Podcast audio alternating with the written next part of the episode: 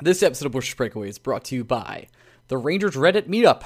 Our friend Dan hosts a meetup every year. Unfortunately, I cannot be there this year, but Greg will be going, and it is a suite at MSG versus the Oilers on October 13th. If you're interested, uh, there is information on Reddit, the Rangers Reddit, or you can post in our Ra- Rangers Reddit thread tomorrow, and uh, we'll point you in the right direction. Tickets are on sale now. Go check that out. And of course, always our Patreon subscribers love every single one of you.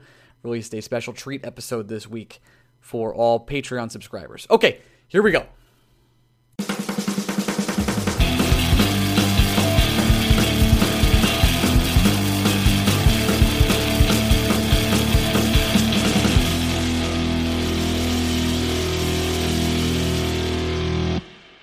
Hey, Blueshirts Breakaway fans, welcome to the week of the Blueshirts Breakaway. I am your host, Ryan Mead. I am here with my co-host, as always, Greg Kaplan. Greg, say hello. Hey, buddy. What's up, man? Huge Rangers, they're back, man. Traverse City, the kids are. Oh, it's a shit show. Oh, it's really bad. Oh, Uh, we'll- bring we'll bring. How about this? We'll bring Drew on next week, and we'll talk Traverse City because Oh. obviously he will know more about it than we do. good idea. Because uh, I watched some of the highlights, like I was I was being a gift boy, going through the gifts, and, and my takeaways from reading some articles are uh, Heedle looks okay. His He defense looks better than okay from what I've read. His He looks defense like a is- man among boys, is what I've been told. He's uh, he looks uh, great defensively. Hasn't got a lot of opportunities, uh, and everything else has been a shit show, with the exception of Brett Howden. I guess you can make a, a case for Hajek also, but we'll bring Drew on, and we'll. Yeah, uh, I just I think the most I, I don't even know if it's fair to say the most important thing from this because I don't even know if there's really anything you can kind of really gain from watching these games. They're they're not even they're glorified scrimmages, but they're not even highly coached glorified scrimmages. Like it's not like Quinn's there doing all this for them. They're just they're kind of just not even they're not even running a system. They're just out there skating and trying to see if their talent can do what it can do. Uh, but if if we were to gain anything from this, I am highly intrigued by Hajek playing on the right side. And if Hajek is going to make the Rangers out of training camp, it's going to be because he's proven that he can play on the right side. I, well, that's one of our desperate needs as a team. Yeah, right. Right now, if the season started today, it's Shattenkirk, Pionk, and DeAngelo. Mm-hmm. And Uh, I still think Shattenkirk and DeAngelo make this team. Most, I, I just don't see a scenario where DeAngelo doesn't, just because we need to know what he is, and the only way you're going to find out what he is at the NHL level Play is by him. playing at the NHL play level. him, boy, play him. But it's not the end of the world if Pionk goes back to Hartford for a couple months, and it's not the end of the world if Hajek forces his way into the top three right-handed defensemen. No, I, So, I I'm- wouldn't hate that. It's Yeah, just, it's, it's not. It's not even a slight to Pionk to say you need a little bit more seasoning. If if if Hajek plays well on the right side and he earns his reps, sure. I don't think Pionk is this highly vaunted prospect that deserves automatic inclusion in the Rangers lineup. I want Pionk to be good. I think he will be good, but in the long in the long run, Hajek's a little bit more important to the Rangers' future. Uh, yeah. I, uh, and my other takeaway from this was, uh, man, our winger depth, not great. Not great. Uh, but we'll, we'll go over that next week. Let's talk yeah, about. I, I, I, I, well, before we get to what Okay. we're about to get to, I, I still like Meskin and I still like Lindqvist. And Gettinger and Ronning will definitely be interesting. I don't think they're either is going to make a major impact on the Rangers next season, but I think both Meskin and Lindqvist have a chance to play significant minutes for the Rangers this coming year. Do you think uh, Lindqvist can make the team? Yeah, absolutely. Oh, I, really? I, I, I think that final winger spot is wide open on the fourth line. Uh, I just feel like there's no chance they ever bring him up. Uh, well, I, you're saying at some point, maybe later in the season, after some trades have happened, or you're you're saying out of camp. Out of camp. Wow. the, the Rangers only have 11 forwards right now that you can say even uh, yeah they have 11 they have 11 forward they they have 8 of 9 wingers. I still don't think Cody McLeod is guaranteed a spot in this team. I don't think Matt Beleskey is guaranteed a spot in this team. I think the Rangers would love it if uh, Ville Meskanen or Michael Lindqvist earned a role on the fourth line wing. It's gonna. They're I gonna have to I have. think they'd be thrilled by that. I think the only way that happens is if they have absolutely unreal performances, and that's the. I don't even no, I don't think that's it. I think it happens if they decide Elias Andersson is going to make this team out of camp and he's going to be the quote unquote fourth line center. You want to put actual people with him on the fourth line. You're not going to put Cody McLeod with him. You might put Matt Beleskey with him if Beleskey plays well enough.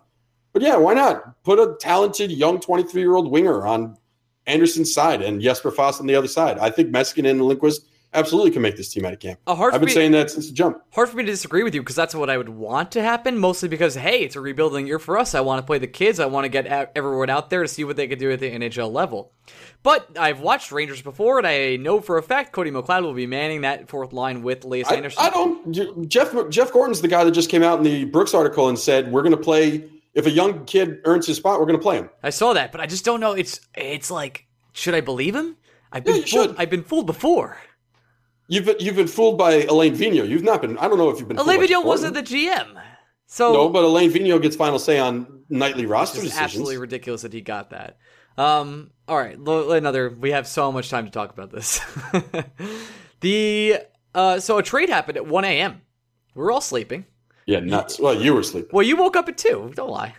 I woke up at three thirty today. I woke up really late. Oh, that's late. Wow. Spo- I was supposed to be at work at three thirty, and it was three thirty three. I rolled over like it might be a little Ew, late today. Yikes! Yikes! Big yikes. Uh, Max Pacioretty, Patches O'Houlihan, Canadian great, is Canadian uh, captain. did may may or may not have requested a trade out of town, uh, and he got his wish and got to go to the Las Vegas Knights, the Stanley So- Cup finalists. So that's that's the that's the first part of this, right?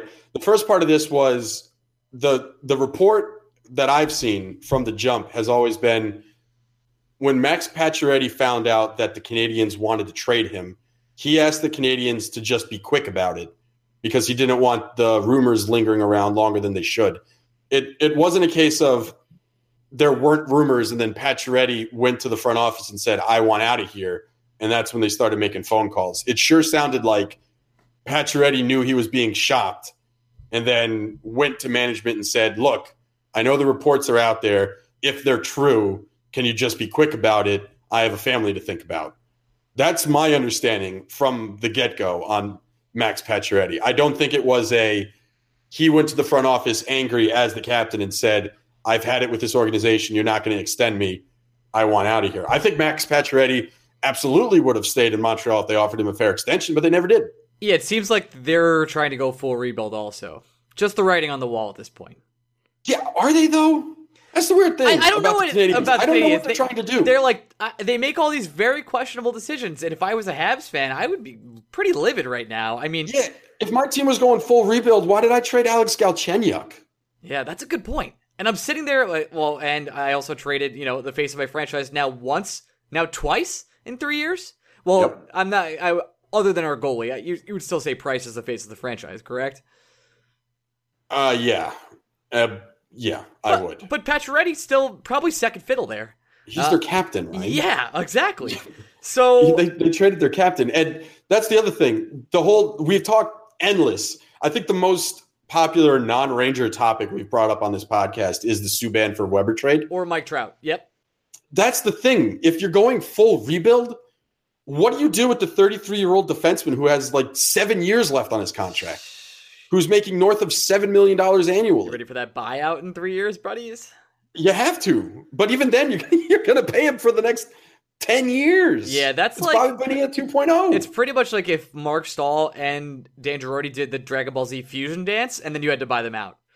That's exactly what that is. It's it's insane that the if the Canadian the Canadiens can't go full rebuild because they're too invested in Carey Price and Shea Weber.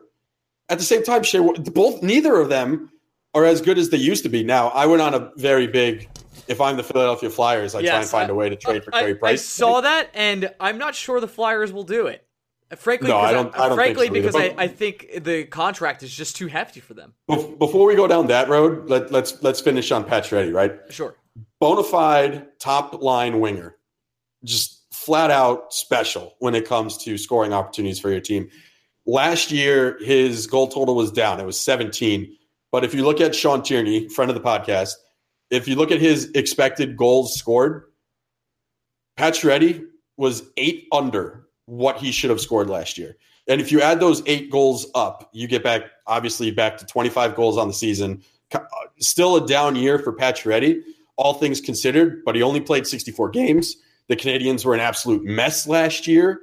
They didn't have they didn't have anything resembling a true center to play off Pacioretty's skills. Well, he's gonna have a totally different, more positive, winning culture, and that sounds this sounds ridiculous to say, and I hate it. A Well- winning culture in Vegas. Well, yeah, he's going to play with either Paul Stastny or William Karlsson. Oh, those are those are two very talented centers. Uh, is that should good? get Pacioretty right back to the top of his game. Yeah. And then Pacioretty signs the extension immediately after, four additional years at seven million per. A phenomenal deal. I don't know how they got Pacioretty to accept only four years.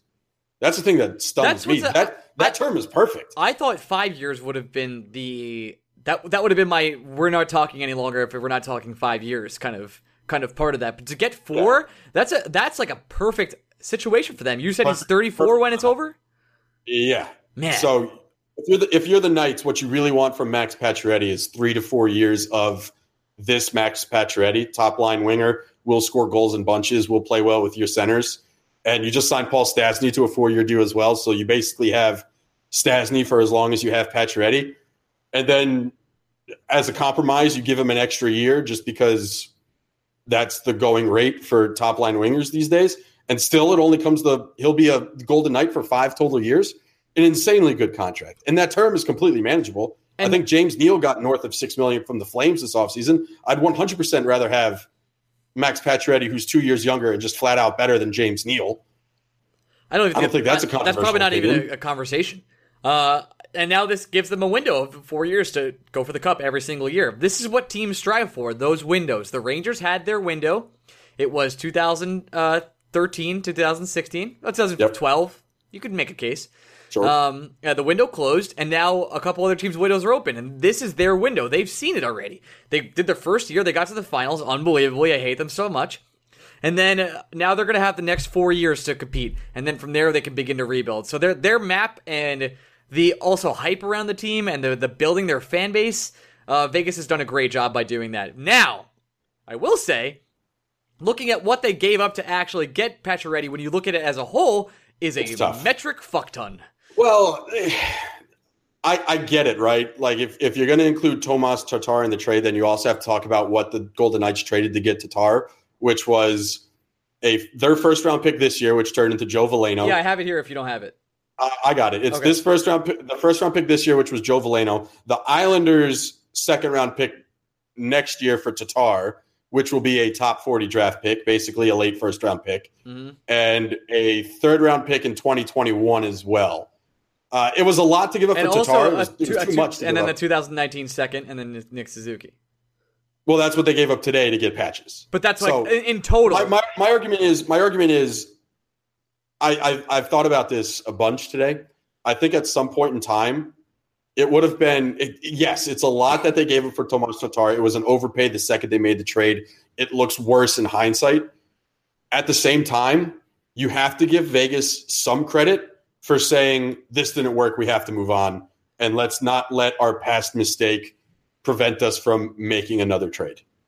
I'll give So some they, credit. they sent I- they I- sent Tatar, Nick Suzuki, who was the 13th overall pick in 2017, and then they sent Columbus's second round pick, which will likely be towards the tail end of the second round. So you can that that's a lottery ticket. It is what it is. You can't really expect to get a difference maker at that slot. Still, now you're Um, the you're the Canadiens. You've gotten.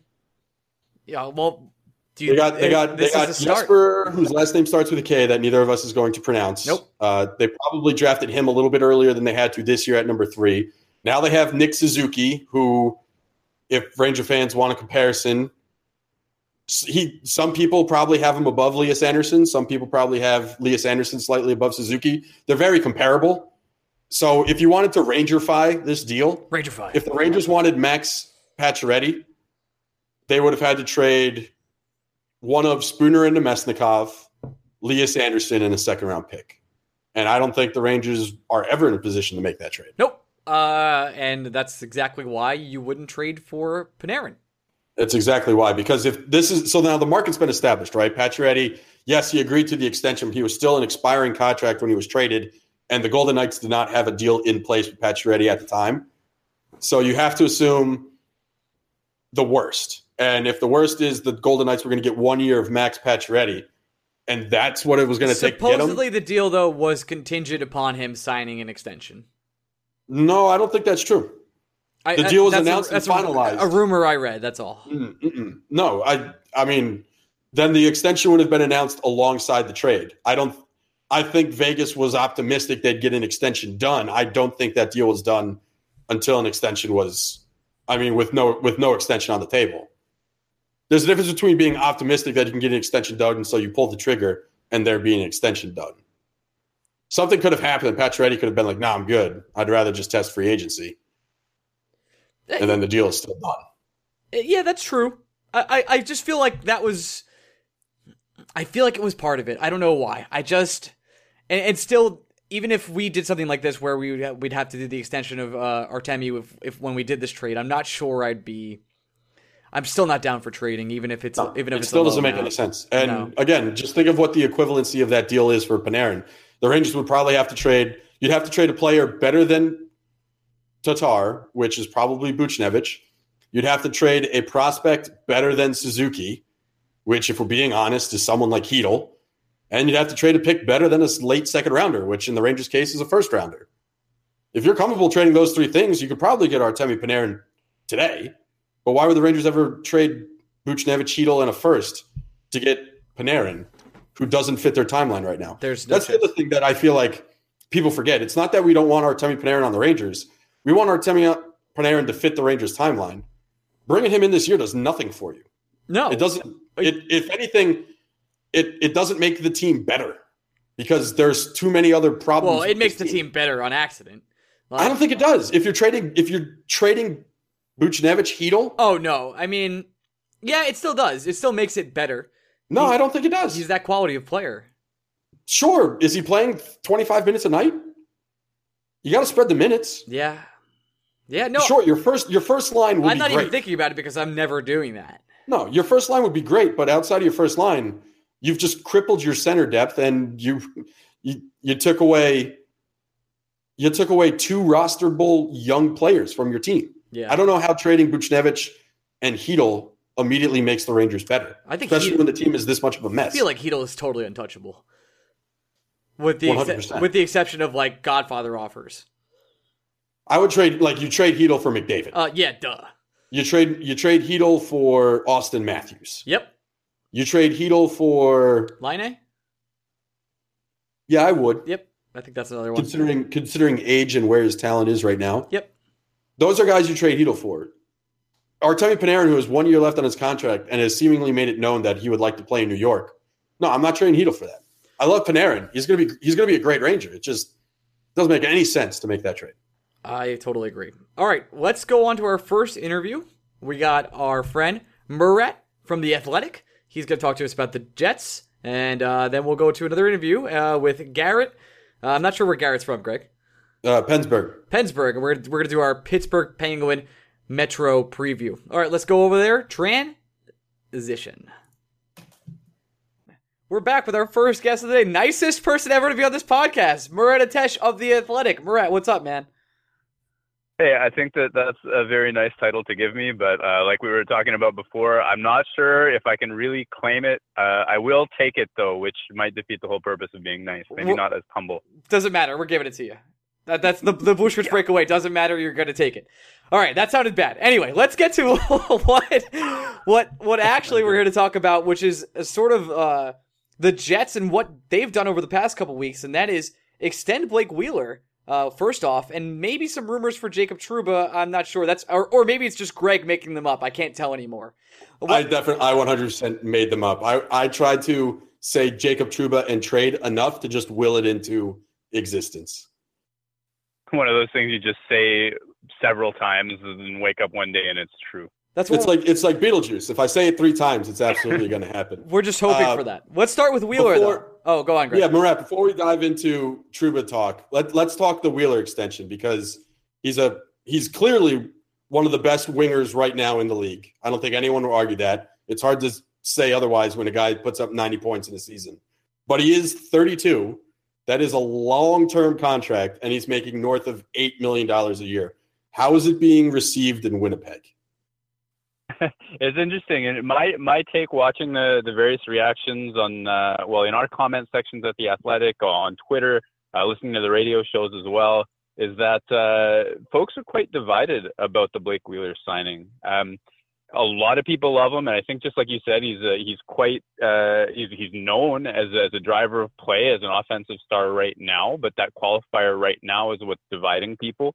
And he's going to be 33 when the extension begins, getting paid 8.25 million per season, um, or at, at AAV. And his final season of that deal, he's going to be 37. Um, and we know from all the aging curves that we look at that players generally drop off. If you look at the population of players uh, they start declining in their late 20s. Uh, the, the stars maintain for a little bit longer, but usually by the mid 30s, players are falling off a cliff. That's whether you look at WAR, points, whatever metrics you're using. Uh, it's a pretty risky long-term proposition to keep a guy who you know the Jets absolutely love as a person and as a player here and now. Was part of the extension still the? I don't even know if it's a myth at this point. Is it hard for Winnipeg to bring in free agents? So it's even more important for them to lock up their own talent for maybe longer than they would like? Um, Blake Wheeler himself and then Kevin Cheveldayoff in conversation on the day of the signing both sort of had opportunities to speak to that. Uh, Blake Wheeler said to the effect that he believed that it sends a signal to the rest of the league that uh, you know Winnipeg will do whatever it takes to win and, and then he felt that that was important, especially he sees himself as a day one guy coming up from Atlanta to Winnipeg, being one of the few day one guys, along with Bryan Little and Dustin Byfuglien, that, that are left at this stage. Um, Kevin Cheveldayoff actually bristled at the question, which almost makes me wonder if that makes it a, a, a little something he deals with on a quite a regular basis. It was certainly not his favorite question to to answer. Uh, and he, he essentially said that it was something that we reporters and writers use to fill our notebooks with. Uh, but I, I, have to be honest, I, I, can't imagine that Winnipeg is as glamorous of a location um, as a place like New York or LA or all these other sorts of places. And um, not every player is 100% all in about winning, which is, uh, you know, what we all wish that they would be sometimes, you know, if you, if you let the fan side of you come out. Um, and I think that realistically, maybe not for everybody, maybe not for Blake Wheeler, but there have to be at least some non-zero amount of NHL players who uh, who wouldn't look at this as a glamorous spot. And I think that that's a realistic thing to acknowledge. Are you trying to say? Uh, now I've never been to Winnipeg, but it's you know it's you said it's comparable to New York, so that seems nice. You live there, right? Did, was was that a typo? Did I say it was? No, that was a. Uh, I, I've never been to New York. I cannot speak to New York City. Um, I played hockey in Buffalo very briefly one ah. time, and I prefer Winnipeg to it. Let me tell you that much. Brett, I have. I think, I, I, I think people in New York prefer Winnipeg to Buffalo too. I have so a quick question, Brett. Are you a fan of the New York Jets team? Um, can't say that I am. Oh, that's good because Sam Darnold on his first pass just threw a pick six, inter- six interception. So glad that you're not. uh, yeah, no, my heart's not hurt. Yep, good. All right, just making sure. Just had to check. I, am I'm, I'm happy that we've reversed roles and now it's everybody knows what Ryan's doing when we're recording the podcast because I'm I'm all focused. I got the notification uh, and I was like, yes. uh, to get Murat to get back to the the Jets of Winnipeg. Yes. Uh, my immediate thought, and this is what kind of got me thinking, Jacob Trouba is if the Jets are in a position where they're dealing with long-term extensions, and they've they've done some fantastic work, right? They they Scheifele is locked up, um, Wheeler's now locked up. Laine looks like he's about to be locked up either next offseason or even later this year. Uh, Morrissey still needs a contract coming his way. The the Jets have done a lot of work to get the pieces they want to build around signed to long-term deals which makes it even more curious that they haven't done it with Jacob Trouba. Yeah, I'd say that that's a fair read. Um, the fact that we're looking at a one-year arbitration deal that was signed, uh, which brings him to within one year of unrestricted free agency, so he'll have they'll have one more chance next summer to to sort of fix everything that ails them. Um, there's certainly you know a bit of trepidation in Jets land, and you know, if you're reading by actions, uh, as much as people can say all of the right things, and, and both general manager, agent, player, everybody involved has said, has said all of the right things since Trouba's holdout. But if you look at a holdout, a two-year deal, a one-year arbitration deal, something is missing between these two parties, whether it's uh, whether it's the city, whether it's the dollars, whether it's the term, whatever it is. Uh, and I think it's completely realistic to look at paths forward in Winnipeg without Jacob Trouba, as much as he would settle so many things on the right side for them long term if he stayed. And it, it's not just the we. I remember when we first started this podcast talking about the Jacob Trouba holdout and if the Jets were eventually going to trade him. That was one of our first ever talking points on here. But I, is it too much for me to be reading into the fact that Trouba asked for seven and the Jets only offered four at arbitration this year? Was was I nuts uh, for thinking that evaluation of your own talent seemed, in a word, insulting? Misguided? I think when it comes to arbitration, you get situations and scenarios like that. Um, I, you know, I w- wouldn't speak for uh, Jacob Trouba, but like if, if, if I were in his shoes, I, I would certainly look at that number as, as not a fair representation of my worth. Uh, and so the, the emotional side of those things, you know, if it were, if, if it was perceived as an insult, like I wouldn't be entirely too shocked. That said, arbitration is that sort of ugly game that it is, and it, it's what brought them to five and a half million on the one-year deal, which I think is actually quite well within the range of what I would have expected from a one-year deal on that. To me, personally, um, without any emotional stakes vested in the game, I can look at that as posturing by both parties that led them to a deal that seems halfway reasonable. Um, I think because it's just a one-year deal in the short term, Winnipeg's actually getting a value contract out of it. I think Trouba's worth more than 5.5 mil, but because it was just one year and there's no long-term security granted, uh, Trouba needed to take a little bit of a haircut on that as well. Um, so all to say, to answer your question, I mean, they could be upset by all means, uh, but for me, from where I sit, I, I, think that's just part of the the like angry game that is arbitration. Gotcha. One thing Ryan and I have talked about already on the podcast before you joined here, we were talking about the Max Pacioretty trade and how if you're a team with a clear window, you kind of have to push your chips in more than you would be comfortable to do, and that to me really fits the Jets narrative in a different way, where we live in this post John Tavares world now, where it feels like if nobody can get their star free agent signed to a long term deal, everybody thinks they should trade them. And if if you're a team like the Islanders, you absolutely should because you're still a couple years away from competing. There's no point in losing your star for nothing. Go get yourself players and picks that you can build a new future with. But if you're a team like the Winnipeg Jets, and I think it's pretty pretty clear that this is a very clear win now window that they find themselves in with these long term deals. It seems like you have the old guard and the new guard perfectly meshing at the same time. Doesn't it benefit the Jets to just run out the clock on Trouba? And if he becomes a UFA, he becomes a UFA. I don't think it helps the Jets in this two year window to say, well, Trouba's not going to be a Jet after this, after next season. Let's trade him now. Wouldn't you want to put out your best roster these next two years and then deal with the free agency question mark when it happens? Hey, I have a lot of time for that line of thought. Absolutely, I do because of exactly what you've said. The overlap of the the sort of old guard and new guard.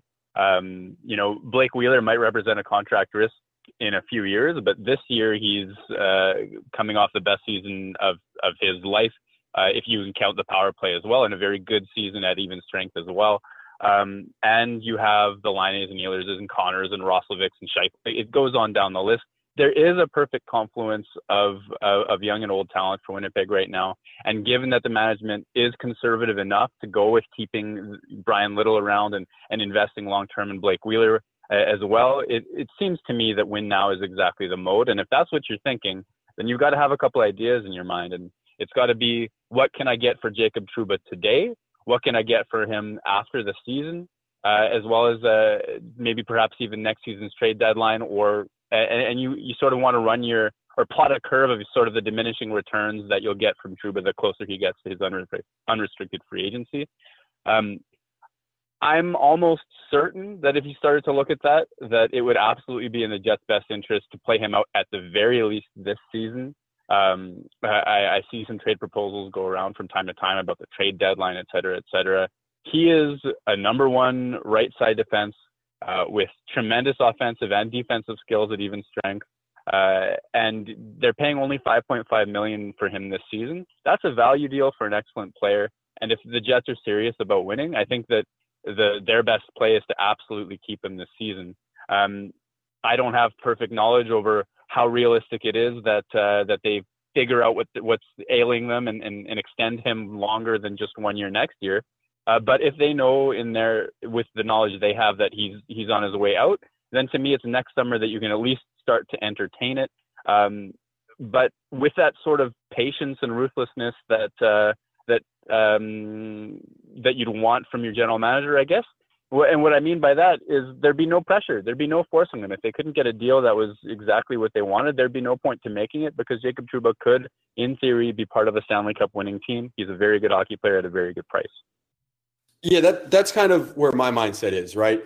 I don't know of a trade scenario where the Jets would be giving up Jacob Trouba and it would be making the team immediately not even better, but just as good, right? So if this team is built to try and win a cup in one of these next two seasons specifically, before they have to start worrying about Wheeler being over the age of 35, you mentioned Little. There are other guys that are simply just getting older and then you also have to talk about Laine extensions, Roslovic extensions, the Morrissey extension. Other guys have to get paid. So, I, what what benefit really would it have the Jets, a team that clearly is going on or trying to go on a cup run, to trade a guy who they can't replace, and it would be unfair to try to replace.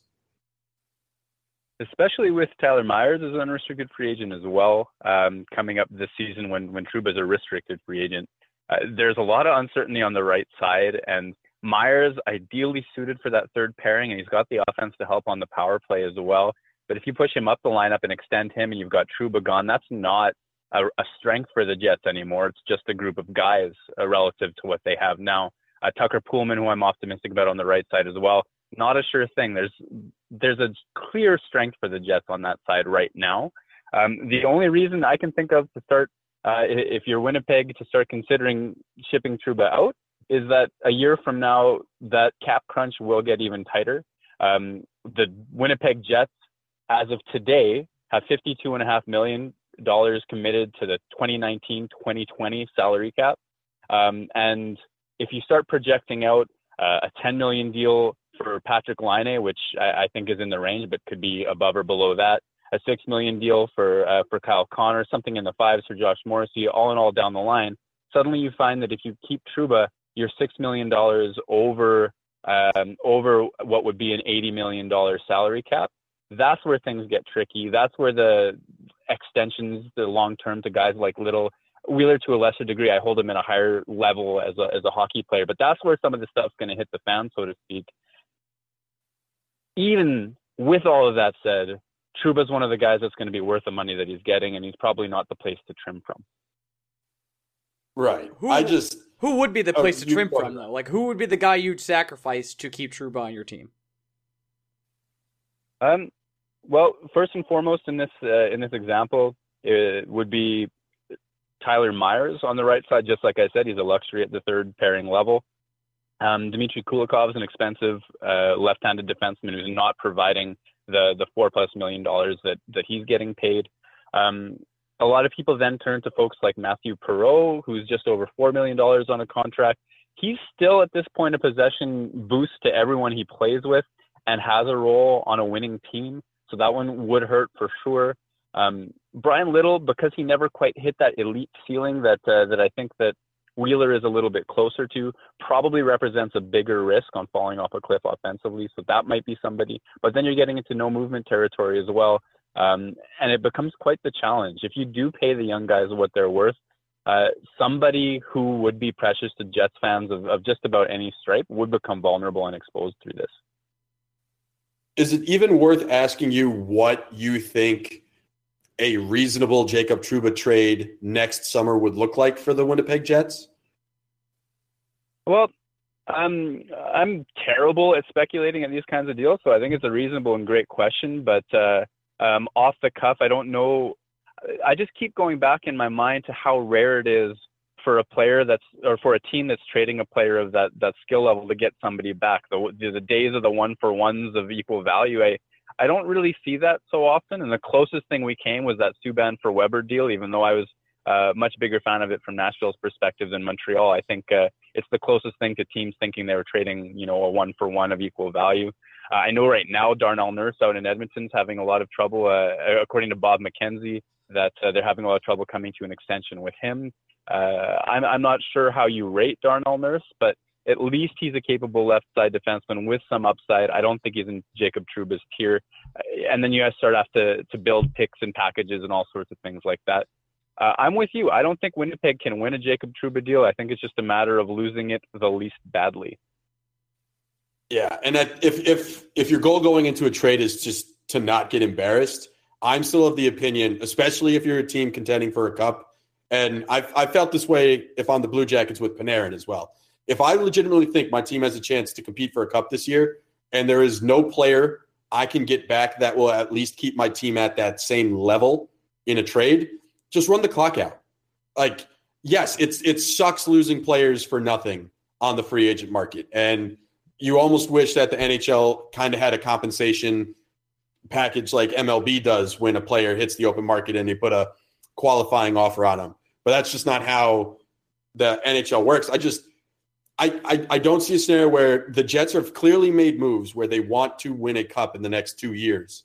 And I don't see how they can still say that without Jacob Trouba on the roster. So just run the clock out. And if he leaves, he leaves.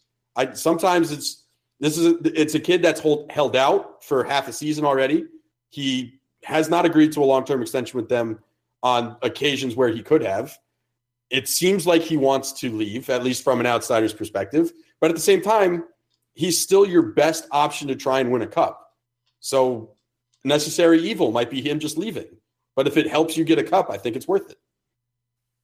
Yeah, I my instincts are 100% in line with that, but let's go from another angle here, and and and it kind of gets a little bit mathy, even though I'm making this up a little bit as I go. In the NHL, um, the percentage return, like the the increased percentage chance of winning the Stanley Cup from this one player, is quite modest. And I was looking at somebody. Uh, I wish I could remember the name. It could have been uh, Matt Kane on uh, on Twitter was was showing a research study that showed even the best probability model or the best predictor of who will win an NHL game is in the 60s percentage wise. It's not 70, it's not 80. And over a, what I'm what I'm invoking by saying this is that over the course of a Stanley Cup playoff series, and you have to win four of them, and you have to be healthy. The increase in your odds by this one player may be real, but there's still so much coin flipping going on uh, between day one, round one of the Stanley Cup Finals and making it all the way to the end. I think Winnipeg knows it quite well. They outplayed Vegas, but lost because Fleury outplayed Hellebuyck and got the bounces. Um, it's quite a risk.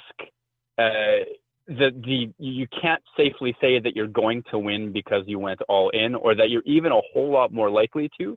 So if you want to think about the long-term sustainability of your franchise and saving money and all these sorts of things that sort of like are ancillary towards winning the cup in any given year, there might be an argument to say, okay, get the best that you can for him, move on, cut ties, uh, because your increased odds of winning the cup are like half a percent for keeping him. To me, it's all about winning, and I have the luxury of saying that from behind my laptop, and and and for that same reason, I would say that Trouba is their best bet to keep. But I just want to put that out there. It's not a guarantee. It doesn't even boost their window mathematically by so, so, so much uh, that it protects them against his loss. I can't remember the last time a game changing defenseman at the age of 26 would hit unrestricted free agency like Jacob Trouba will. And I'm very excited for Panarin and Jacob Trouba to be Rangers. Yeah, I got to be honest with you. Super thrilled about that. uh, I know we're rebuilding, but the rebuild officially ends when Trouba's a Ranger. And thank you so much for letting us know so much about him. yeah, my pleasure. Got a little uh, got a little off the beaten track with the with the attempted math at that last bit, but always a pleasure to talk to you guys. Uh, oh no, it's always always. All right, we'll have you on. I'm sure uh, at least uh, a dozen more times this season because you're our resident nice guy. So I really appreciate that about you. All right. Uh, well, why don't you plug your stuff before you get out of here? Yeah, absolutely. My name is Murat Ates. You can find me on Twitter at WPGMURAT. Um, that's my handle. It stands for Winnipeg Murat, WPGMURAT. I claim to be the only one, and I probably am. And I cover the Jets full time for The Athletic. Awesome, man. All right, we'll, we'll talk to you soon. Have a great day. Cheers. Good night. Further. We're back with our second guest of the day. We're doing a Pittsburgh Penguin Metro's pre- Metro preview. You may have heard of them. They're pretty good. They've won some championships. Uh, we have Garret Behanna here from Pensburgh to talk with us about the Penguins. Garrett, say hello. hello to every New York Ranger fan that's probably listening and probably doesn't want anything to do with any opinion whatsoever on the Pittsburgh Penguins. No, you got to know your enemy, Garret. It's really important to really get dive deep and be like, who, how badly are the Penguins going to beat the shit out of me this year? And the answer is probably well, yeah. very badly. Um, I want to. You know, s- go ahead, Garret. Go ahead.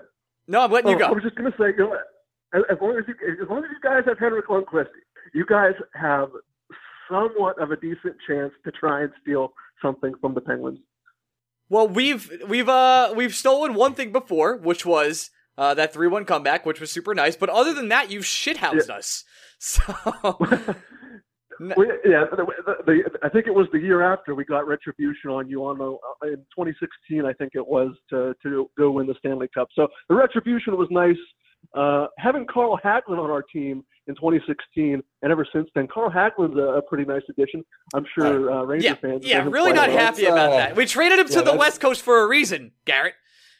Yeah, that's yeah, that's yeah. that's enough. That's enough about Hags. We're not talking about him anymore on this podcast because that that shit's personal. I, you're not bringing up Brassard either. That shit's still tender too. Oh, that's right. I, to, I you brought up Brassard and I totally forgot. Yeah, he was part of the Rangers too. Oh he man, sure was. It's great. It's great it's great having all these former Rangers on, our, on our side now. Yeah, well, well it's so weird uh, because former teams with former Rangers seem to be really good. The Penguins, the Tampa Bay yeah. Lightning. Huh, that's so strange. All right, uh, go ahead, Greg. Let's yeah, let's let's talk about something shitty for the Pittsburgh Penguins. Let's talk about that Jack Johnson contract because I'm dying to. Uh, give me your best. This actually isn't that bad rationale for that Jack Johnson contract. I think the hope is that Jim Rutherford signed Jack Johnson as uh, a solid bottom pairing depth piece that you know if if you're trying to use uh, if you're trying to use logic, I, I don't think he can't possibly you can't possibly have a 31 year old sign a five year contract for three and a half million dollars to play uh, a bottom pairing role and think that he'll be here for the entire five year duration of that contract. I think best case scenario for the Penguins uh, is to see to try and estimate where this championship window is with both Crosby, Malkin, Kessel, Letang. You know the, the core of guys that they have here. Uh, I, I, think the best uh, choice of action is to try and estimate that that window they have and you know whether it's two or three more years of that window being really open i think that's the risk that jim rutherford was taking trying to sign johnson. Well i'm going to bring in this reliable this reliable uh, you know two-way defenseman to try and you know bolster the bottom pairing. And you know you started you started off right there. Uh, jack johnson comes with a lot of detractors and you know, he's only been on this roster since July 1st, and ever since then, he's been as polarizing as ever.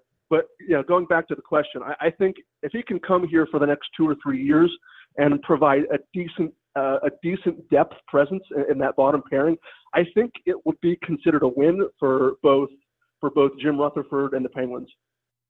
I like when something uh, when you start a response with the hope is that always makes me feel yeah. good. Yeah, it's it, it, trust me, it makes everyone else in Pittsburgh feel good too. The hope is that Jack Johnson doesn't come here and just just suck. well, you guys haven't I had mean, a bad signing in a while, so. Here's, here's the other thing about the Penguins. We're really trying to find things that are shitty for you, and it's hard to do. So Jack Jack Johnson oh, is kind of yeah. the thing that's shitty. The other thing I really want to touch on Phil Kessel. is Phil Kessel. Phil yeah, Kessel. Why were we hearing Phil Kessel rumors this offseason? What the hell? What's going on? So you know, when after the Stanley Cup ends, well, the Penguins got eliminated in early May by the eventual winners. You know, the rest is history. The Capitals win the Cup. So, you know, everyone in Pittsburgh is, is expecting the Penguins to go into round three or go back to the Cup and have a three-peat. But you know, the Penguins get that early boot in the, in the second round, and so I think the the the the, the best answer is well the radio host and all, all the media personalities here, you know, I'm sure just like in New York, it's it's incredibly hostile in New York. They got they have all these media personalities personalities have to find something to talk about now that the Penguins aren't playing meaningful hockey. So, in in my opinion, I, I think all these Phil Kessel rumors started because you know, oh, we have to find something to fill airtime here. The Penguins aren't playing hockey anymore, so let, let's maybe let's let's start something about the Penguins' best player from last year, the person who put up 92 points, obviously a career best season for Phil Kessel. We have to find something to, to something to talk about and get through the Stanley Cup playoffs. So I think that's where that came from. I think you know you look at the roster now; those these Phil Kessel rumors have died down quite a bit, and uh, you know we fully expect him to be there, ready to go, fresh for opening night, and hopefully, you know, it, it might be a little bit of a stretch to say he's going to repeat his 92 point performance from last year, but you, you know.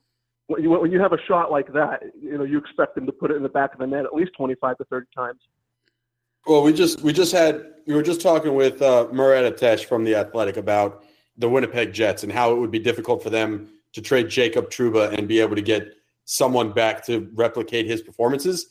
The same could be said about Kessel. I just a team like the Penguins who are clearly still in their win now mode and will be until Crosby has a significant drop off or Malkin has a significant drop off. I just I don't know with the roster that the Penguins have assembled how it would make sense to trade Kessel and still be considered contenders.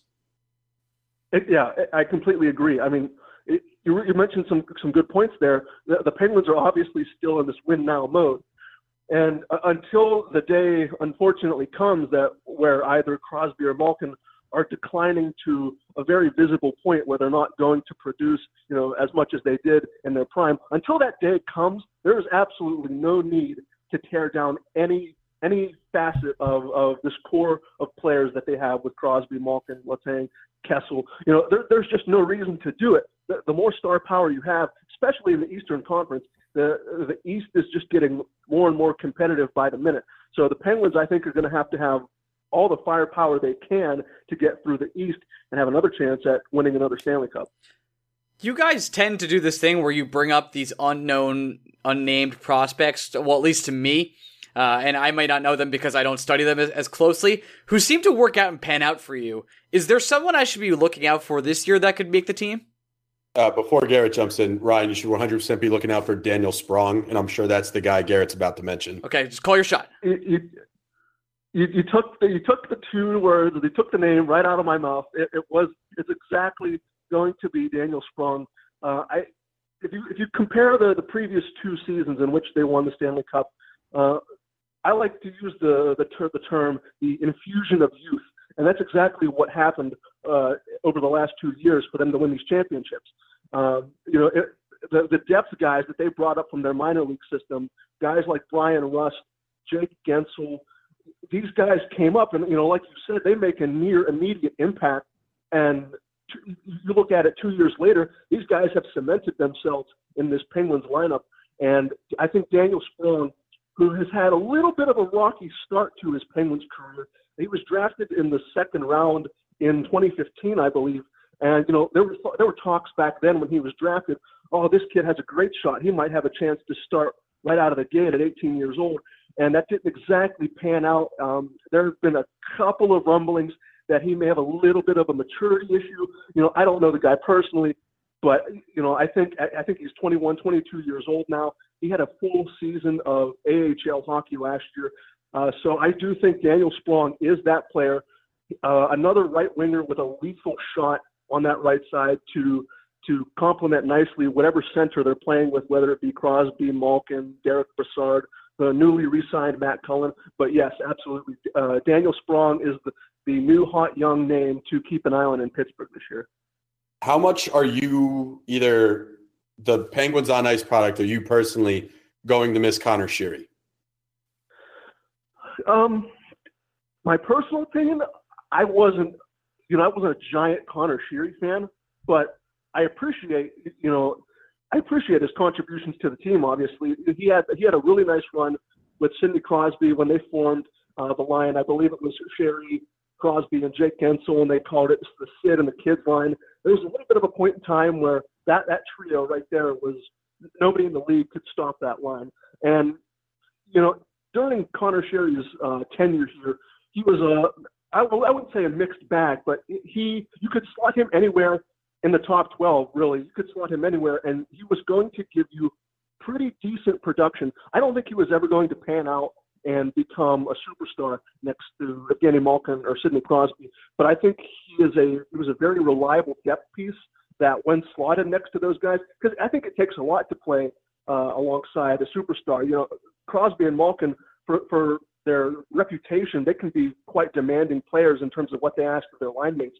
And I think if you slotted a guy like Conor Sheary there, I think he would have complemented them well. But like I said, I don't think anyone really expected him to become a top superstar in the league. Uh, we've asked this question so far of everyone we've done this preview with, and I'm curious to see where you end up on it. Was there a player on the open market this offseason that you are disappointed the Penguins weren't able to get? I, I looked at a, I looked at a couple of free agent tracking lists before I came on, and the thought in the back of my mind kept being, "Oh my God, why did they give this ludicrous contract to Jack Johnson?" And so I'm looking at the open market, and, I'm, I'm and particularly the, the, the position that comes to mind was left wing. I'm looking at the Penguins depth chart, and you know they're pretty stacked down the right with Kessel and the upcoming uh, appearances of Daniel Sprong. Uh, obviously, they're set down the middle with Crosby and Malkin and Brassard and, and Cullen. So, you know, looking at the left wing, I don't know if, if this man was on the open market, but Jeff Skinner uh, out of Carolina, who's now with the Buffalo Sabres, he was a name that was floated around in Pittsburgh for quite a while. I think during the NHL draft, uh, he was a player that was familiar with uh, general manager Jim Rutherford. So everyone in Pittsburgh thought, okay, well, if they're going to upgrade their left left wing depth and maybe put the guy a guy like Jeff Skinner on Crosby's line or Malkin's line, you know, this might be a guy to go get. Uh, and you know, July 1st comes around and they sign Jack Johnson to uh, this this three and a half million dollar per year deal, and all of these free agent dreams went right out the window because you're giving this crazy amount of money to a bottom pairing defenseman. But I digress. Uh, but I think that was the name that I personally kept an eye on a lot throughout the summer was Jeff Skinner. Uh, but you know, it just wasn't meant to be. And at the same time, I feel rather confident. Uh, you know, although they didn't make a splashy move, for lack of a better term, I don't think you want to call Jack Johnson a splashy signing. But they, you know, they didn't they didn't go out and acquire uh, a John Tavares, for example. That was never going to happen. Yeah, uh, Jeff. The thought of Jeff Skinner on the Penguins makes me want to throw it up. Makes, so it just you. seems unfair, uh, and I felt I felt like the Penguins have gotten unfair advantages of the past couple years, getting Brassard, as we mentioned, Hagelin, uh, and if if you added Jeff Skinner to that mix, I would not be a happy camper. Let's just put it that way. uh, yeah, I don't think anyone else in the Metro uh, would would have been happy campers as well. Are you feeling uneasy at all that the Capitals have fixed their Penguins bugaboo? Um, that's a good question. I, I no, I, I, don't think so. I think during the, even during the series, there were times where you know you would go on Twitter and you would see a quote. Maybe it was out of context, maybe it wasn't, but you would see a couple of quotes from Capitals players um, saying, "Oh, we have to get past the Penguins. If we get through the Penguins, you know, this could be our year." And for the last couple of years, especially, they've had to go through Washington uh, to get to the Stanley Cup. And you know, everyone says the Penguins are living rent free in the Washington Capitals' heads. Uh, and you know, this year, obviously, it, it wasn't it wasn't the case. But um, you know, for for whatever reason, whether it be injuries or or just bad puck luck, uh, or or just overall a better um, uh, a better style of play that outmatched the Penguins uh, did the Capitals.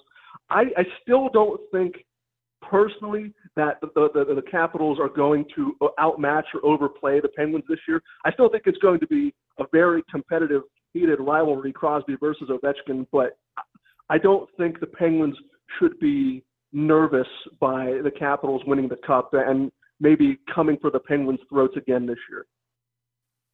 Where do you see the Penguins in the hierarchy of the Metropolitan Division this year? Obviously, Ryan and I, we agree. You guys are one of the top two teams. Yeah, it's do you the still Capitals. consider yourselves? Do you consider yourselves the head of the class still? Um, oh, it's that's tough. Uh, um, I'm looking at the Metro, and you know the two teams, maybe three teams that stand out are Pittsburgh, Washington, and Columbus obviously. Uh, the, the, Flyers made a little bit of a push last year in the first round series against the Penguins, and you know they, they really didn't stand a chance against the Penguins in the first round. They had really poor goaltending. And I'm, I'm looking at the Metro. I don't think. I, I think the point in time where the Penguins easily take the Metro for themselves. I think that point is, is over. I think it's going to be a lot more uh, of a, a closer, more competitive division between the Capitals, Penguins, and Blue Jackets.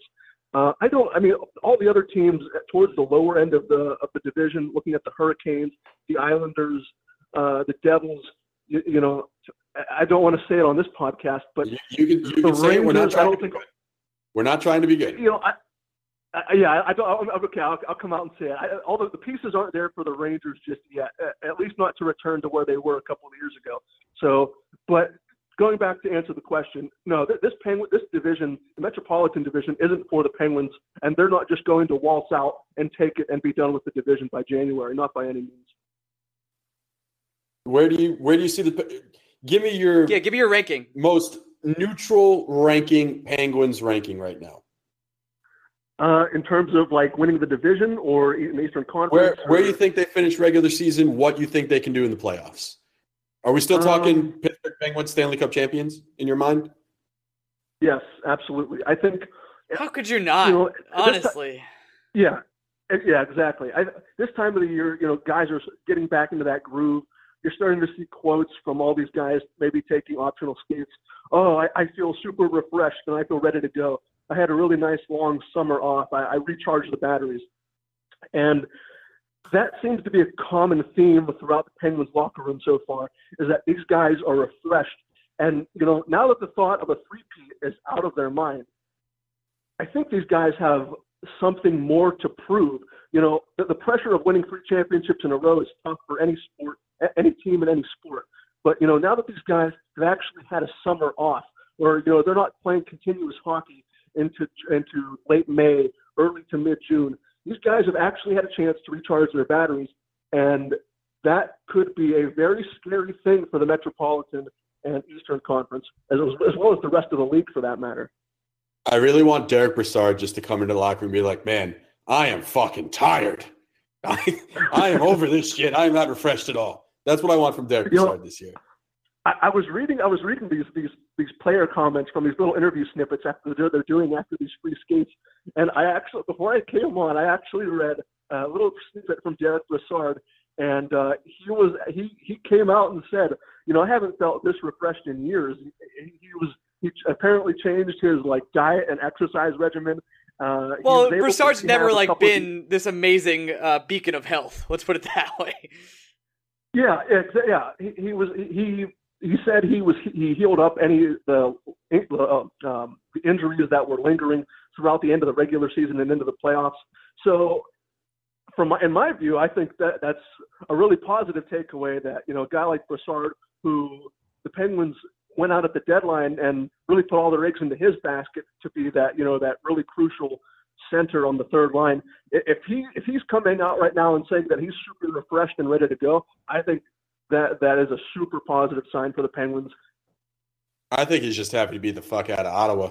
If we're just being honest, you know, yeah, I could, uh, I you could not pay me any amount of money for me for to sign a contract and go play with the Ottawa Senators. I, I would, I'd rather sit at home and and you know start a real nine to five desk job than go play for the Ottawa Senators. Well, good news, Ottawa. If you want to pay me, I am ready I, to play. I, I have a very low price point if Ottawa wants to pay me. I will get my head ripped off by uh, whoever the fuck if it means a couple of hundred thousand dollars in my bank account. Yeah, one million dollar contract this year at Blueshirts Breakaway. We'll split it. I don't even need a one million. You give one hundred fifty thousand. I'm good. Yeah, well, I, well, I'm negotiating for us. Uh, we'll go. We'll do a million, lowest. That's it. Um, We're bringing Jalen Ramsey with us too. That's the only other kicker. Oh well, of course. Oh. Got six months. yeah, yeah, six months to skate and you know just outclass Connor McDavid, Sidney Crosby. Yeah, I'm sure he could do it in six months. No problem. Oh well, I didn't. Say, he said more like Tanner Glass. He wasn't talking about like. he said he could play you know, the game. It, it, Jalen Ramsey doesn't seem like the humble type to say replacement level hockey player he can be better than. I 100% believe he thinks he could be one of the best players in the league, yeah. and I'd love to see it. Probably I fucking love Jalen Ramsey. Yeah, me too. Um, Garret, anything else you want you want to hit on with your Pittsburgh Penguins before we get out of here?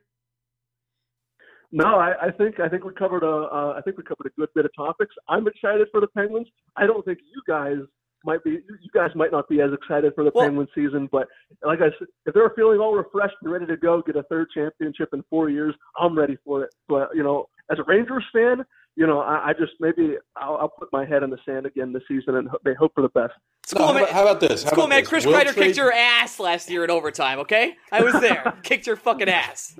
How about how, how about this? I'll be I'll be excited for the Penguins when you throw me draft picks for Vladdy Namestnikov because you're short on wings. Give me a draft pick for You know- Namestnikov. You can take. You, I'll be just as excited as you want me to be. I would, I, I honestly, I would not be surprised. Ru- Jim Rutherford loves dealing away the draft picks to see any sort of way he can bolster that roster.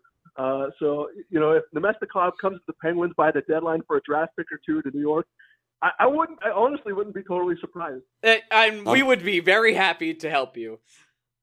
Oh, I'm sure. I'm sure you guys could. I'm sure you guys probably want all the draft picks you could take at this point. All of them, every single one. Every single one. All right, Garret, plug your stuff and we'll get out of here. Uh, yeah, you can you can find me on Twitter at g behanna b e h a n n a, and uh, soon as hockey season starts up again, you can find me over at pensburgh.com. Awesome, man. We'll Garret, talk. last very Oh. last thing. Do you do you know our names now? So the one that Yeah. uh, the one that just asked that question, Yeah. is that Greg? That is Greg. is. Yes. Okay, The and oth- then so The other one. who's so? Okay, hold on. Okay. The, oh, the pressure's on. I, I got. Oh, I yeah. got the hard one. I got. You got the one you Uh, didn't know last uh, week. Okay. You got a one and two shot here, buddy. Is it is it Drew? Is yes, Greg? it is true. He got it. Yes. No, but it's, No, act- it's- it's it's- actually Ryan. Oh, shit. no, I, I felt so good about myself. I know, and I gave it to you too. So, all right, buddy. Oh, we man. appreciate you being on, Garret Behanna. Absolutely. Thank you guys. we'll so we'll talk to you soon, man. Peace out. All right. Thanks. Those are some fun interviews. Drew and Yeah, Ryan, all right. Drew, Ryan, and Greg on the scene. I just people. First of all, Drew is a saint, and Drew knows he's a saint, and Drew knows we give him all the credit in the world because here's a guy that came out of nowhere and basically volunteered to run our website for us, and we are forever grateful. But it, it, it is at a point now where people just assume Drew is Blueshirts Breakaway, and I think that's a fair assumption. No, and I'm gonna be honest with you, totally fair.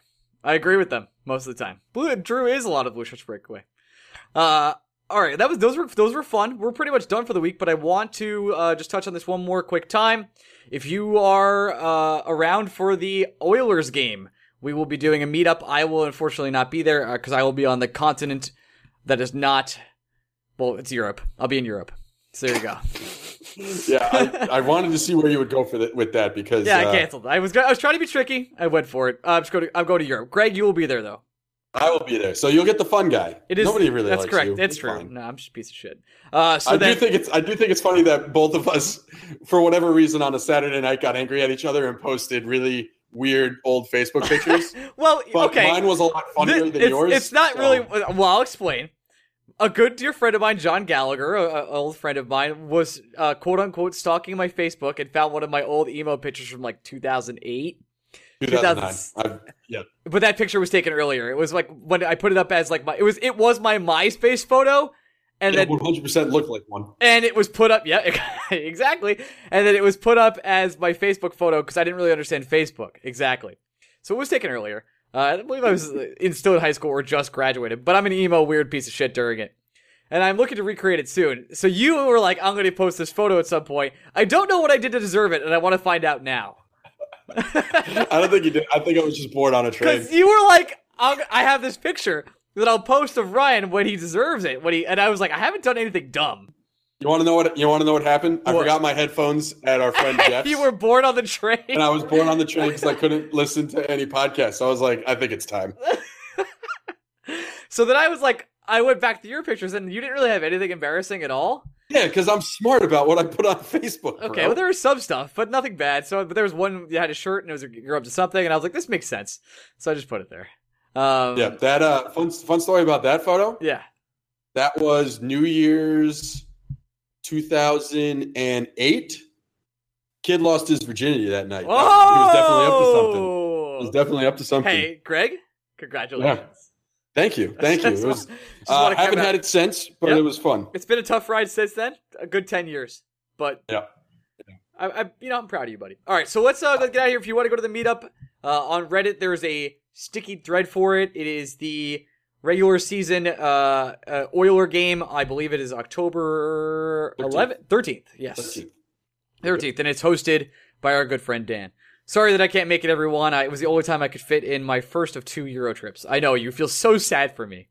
All right. Uh, Again, uh, it's it's actually a positive you're not going to be there because now they can get me in my fullest. Yes. Uh, wait, wait, hold on. Like I hold you back? Uh yeah, but now I can talk shit about you. You okay? Actually, these uh, are all things I do with all, you around anyway. Yep, these are exactly what happens when I'm there. I promise. I, Look, I am I am what I am, man. I am just I'm I'm set one way. Yeah, you have one drive, and that's asshole. All right, let's get out of here. all right, bye guys. Follow us on Twitter, Bush Respect. Bye. Love you. Bye.